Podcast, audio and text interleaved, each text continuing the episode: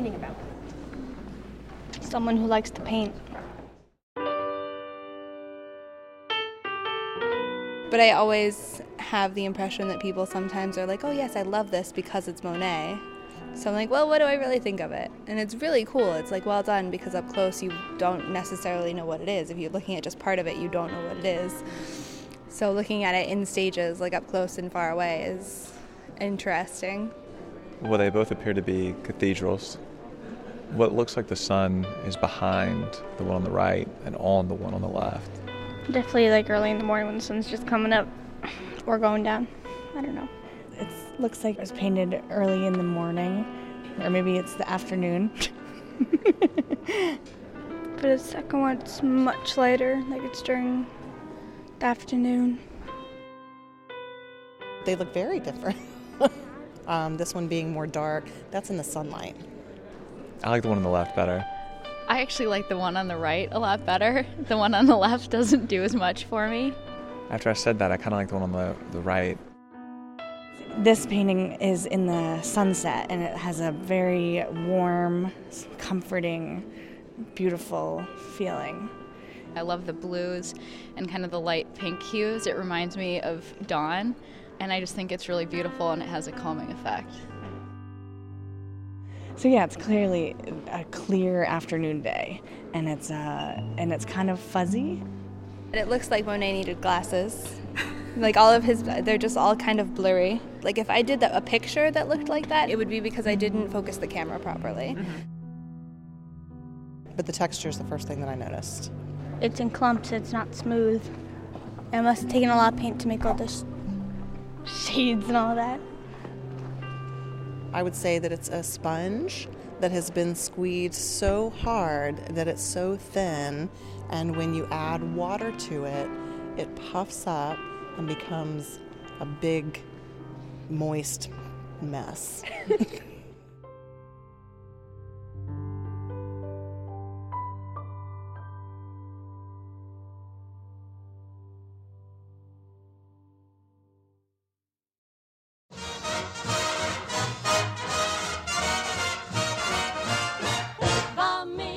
This is The Lonely Palette, the podcast that returns art history to the masses, one painting at a time. I'm Tamar Avishai. Episode 7 Claude Monet's Rouen Cathedral series, from 1892 to 94.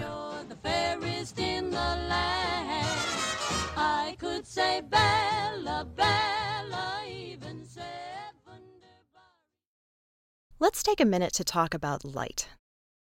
Historically, light in a painting serves the same purpose as a spotlight on a stage, or even flicking on the light in your bedroom. It allows you to see something else more clearly.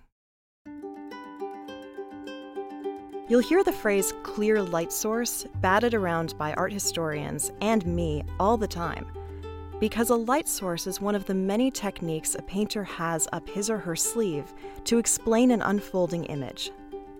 It divides the traditional Western canvas between foreground and background, taking a flat, two dimensional canvas and giving it depth. Light draws your eye to the important part of a narrative, like we saw with Copley's portrait of Samuel Adams. In other words, Light was a shy and competent worker bee, keeping its head down, pushing its broom backstage, until Claude Monet saw its quiet spark and pushed it in front of the crowd. They went nuts, and a star was born.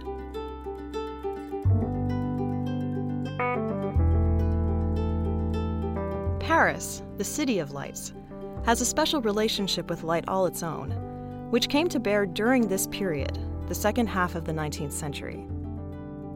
In the middle of the century, around the early 1850s, Paris had been a city ravaged by revolution. If you know your French history, you'd be very familiar with the sheer number of aftershock revolutions following the French Revolution at the end of the 18th century. And if you know your musical theater history, you can picture the cast of Les Mis belting their finales from atop the architectural shorthand for these revolutions the barricade.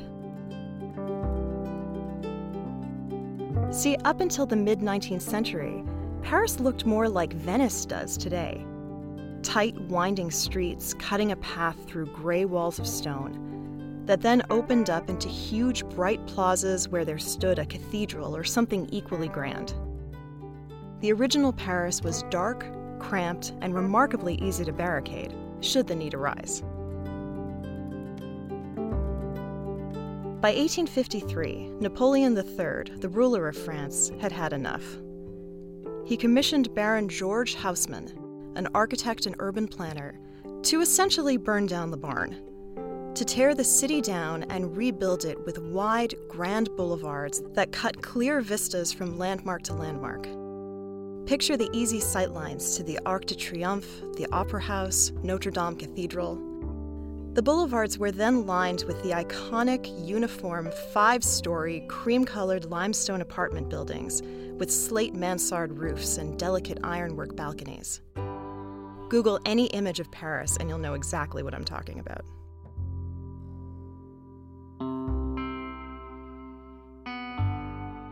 It's easy to feel ambivalent about a plan of this magnitude, for, on balance, all the good and bad it did.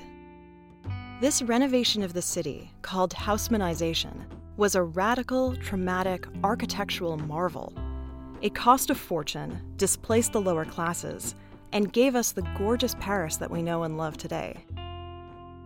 It served a specific political purpose by making barricades much harder to erect, although not impossible, as the Paris Commune of 1871 made clear.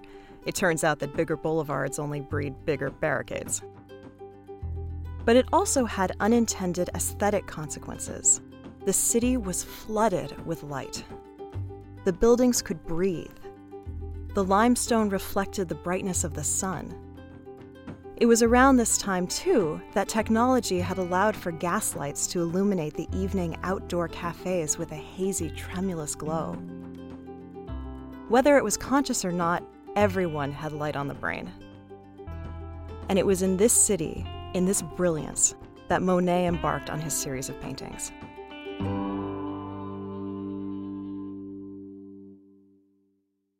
Of course, painting light is really, really hard. It is, in Monet's own words, quote, unobtainable, even, quote, nothing short of impossible. Not only is it essentially formless, but it's never even one thing. Light is a constant shapeshifter, by the time the brush has made its way from the palette to the canvas, it's already changed a little. Light takes on different qualities depending on the time of day, the time of year. So Monet would decide on one object a haystack, a lily pad, and here a cathedral and paint a series.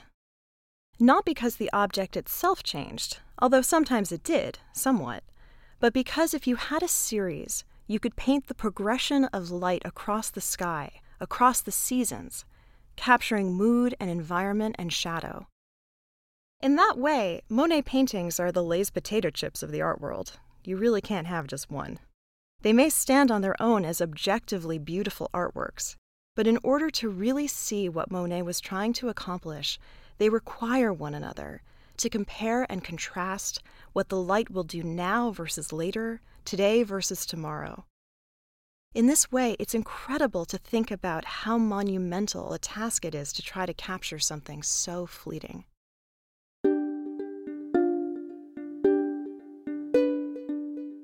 Monet's Rouen Cathedral series, from which the MFA is fortunate enough to have two, was a series of 30 canvases painted from his easel across the street from 1892 to 93 and then reworked in his studio over the course of 1894. He often had several canvases set up at once and would move with the sun throughout the day, working on each simultaneously. Painting en plein air, or outdoors, is a style associated with the Impressionists and, moreover, with speed. Painting something as quickly as the wind blowing through the leaves, illustrating that ephemera and consequently, leaving open areas of canvas and showing your brushstrokes. But these are not quick impressions. You can see the texture of the paint built up slowly, layer on top of layer, day after day. And this creation of texture is important for two reasons. Firstly, because the building up of paint on top of paint on top of canvas creates a new relationship entirely between the painting itself and the shadows created from the light of the gallery. If you're standing in front of these paintings, and if the gallery draws in natural light, as this gallery in the MFA does, then you can actually watch the painting change in real time as the sun moves across the sky, activating and illuminating different peaks and valleys of light and dark on the canvas. Secondly, it draws our attention to the surface of the painting's subject, the cathedral. Why a cathedral? I mean, lily pads and haystacks, well, they're on brand. They fit nicely into the story of the ephemera of nature, the changing of the seasons. But a Gothic cathedral, and you'll know this if you've ever been in one, seem like the most permanent structures on the planet. They are sheer walls of overwhelming, dense stone slabs. Maybe, you could argue, how better to juxtapose the transitory nature of light than on something so solid? But you could also argue that there's more going on than that. Gothic cathedrals also have a special relationship to light and a special relationship to France, and we'll take these one at a time.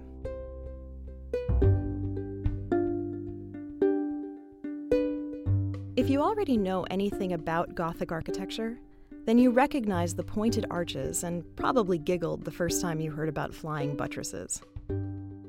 Gothic architecture was named, pejoratively, by the Renaissance writer and proto art historian Giorgio Vasari. From his tidy humanist perch a century later, Vasari found those massive French cathedrals to be barbaric and debased, and therefore named them for the roving, repugnant Nordic tribes, the Goths, that overran the Roman Empire.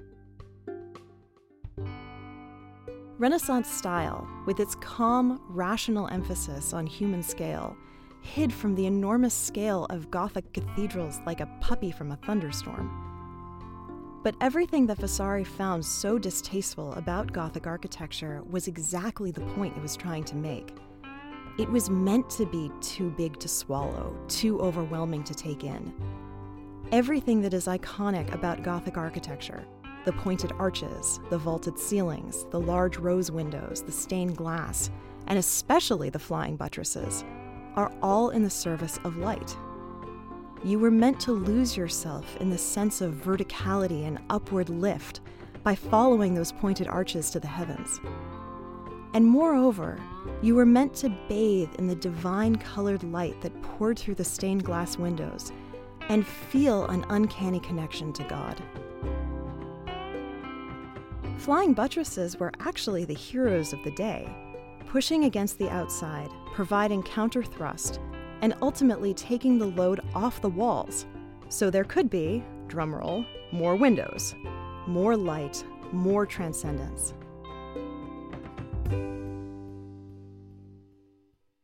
And that's the thing about the ever changing quality of light.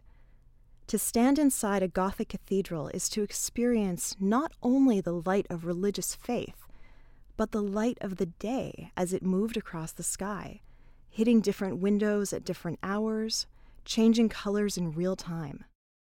In this way, a Gothic cathedral tells the story of Impressionism better than any haystack. And Monet is on the outside, painting the textured facade as the light moves across it, just like the natural light in a gallery moves across the paint. He captures the incredible dynamic interplay of light and shadow as they hit the very same architectural elements that allow for the divine light on the inside. The pockets of shadow in the semicircular tympanum over the doors, between the complicated flying buttresses. And in doing so, he snatches the architecture from Vasari's clutches and puts it back where it belongs in French historical pride and in the present day.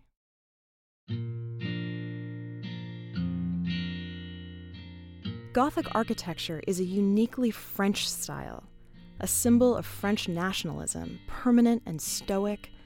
Yet in Monet's hands, it is also airy, delicate, and shaped by its environment. something historical and iconic becomes as immediate as sunlight. In looking at these paintings, the facade dissolves into the very same ephemeral atmospheric elements that touched Monet as he was painting the cathedral, and touched the weary post revolution, post Haussmannized Parisians as they were viewing those paintings. And it's true. Looking at them, it's impossible to not feel the warmth of the orangey late afternoon sun against the blue sky, or smell the coolness of dawn and be there in that moment. For all of its elusiveness, light is incredibly specific and grounds you in an immediate time and place. And maybe painting this French cathedral in this modern French style, which allowed for its contemporary viewers to be as close to their own proud history as they are to the sunset, was the most patriotic thing Monet could do. Or maybe he just wanted to capture the unobtainable the only way he could. Over multiple canvases and untold tubes of paint, following the path of the sun across the sky, and hoping that light would look back someday and tip its hat to the man who introduced it to the world.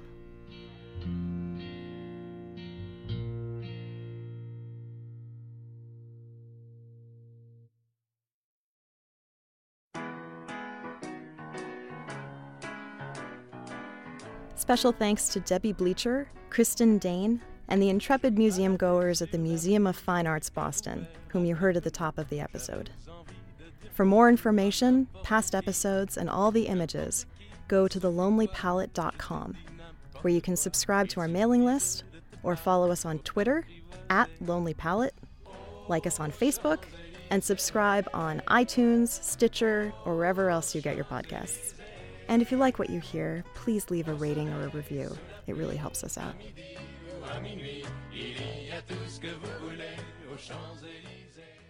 Next time on The Lonely Palette.